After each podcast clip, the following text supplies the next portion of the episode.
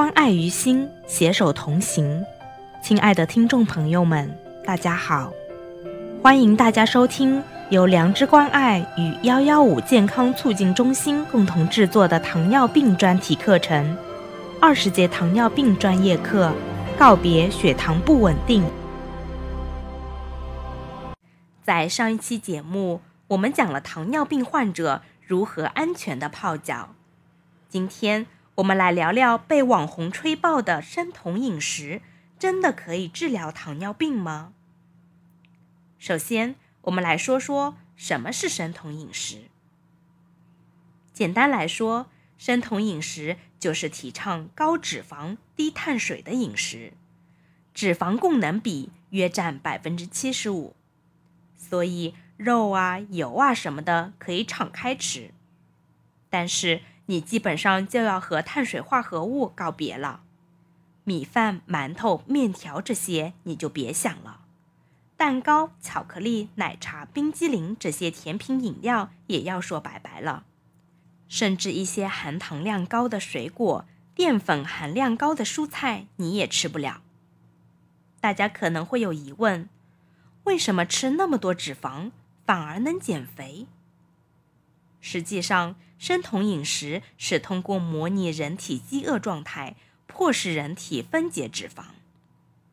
我们都知道，糖、脂肪、蛋白质都可以通过分解为人体提供能量，但是次序有先后，人体会优先消化糖。如果糖断货了怎么办？人体学会了过日子，血糖过高时，就把糖以脂肪的形式储存起来；糖不够了，就会开始分解脂肪来补充糖分。所以，生酮饮食就是降低糖分的摄入，迫使人体消耗脂肪来为人体提供能量。生酮饮食真的可以治疗糖尿病吗？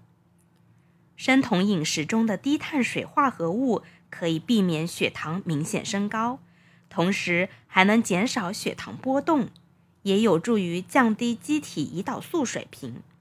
减少碳水化合物的摄入，还可通过调节肝糖原的分解速率，影响糖的基础代谢，从而降低血糖指标。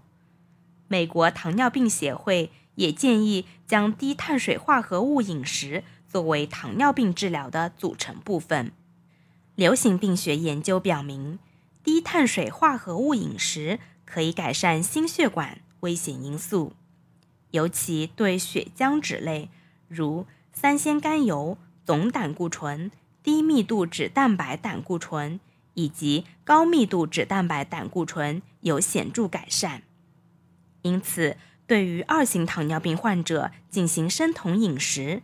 的确可以有效降低血糖，减少血糖波动，改善胰岛素抵抗，改善代谢指标，改善生活质量。但是，并非所有糖尿病患者都适合生酮饮食，它仅适用于年龄十八到六十五周岁、超重或肥胖、体脂率高于同龄正常标准、肝肾功能正常。无严重糖尿病慢性并发症的二型糖尿病患者，即便您符合以上标准，生酮饮食也是存在较大风险的。专家表示，如果生酮饮食治疗糖尿病的过程中把握不好度的话，可能会惹来一身病。因此，国内医生都是不建议糖尿病患者使用这种饮食方法进行治疗的。科学的建议还是要大家营养均衡。如果您真的想要尝试生酮饮食，一定要在专业的医师指导下进行，切勿盲目跟风。好了，今天的节目就先到这里了。下期节目我们来聊聊得了糖尿病能吃什么水果，欢迎继续收听。如果您想要了解更多关于糖尿病的防治知识，欢迎微信搜索“良知关爱”，关注我们。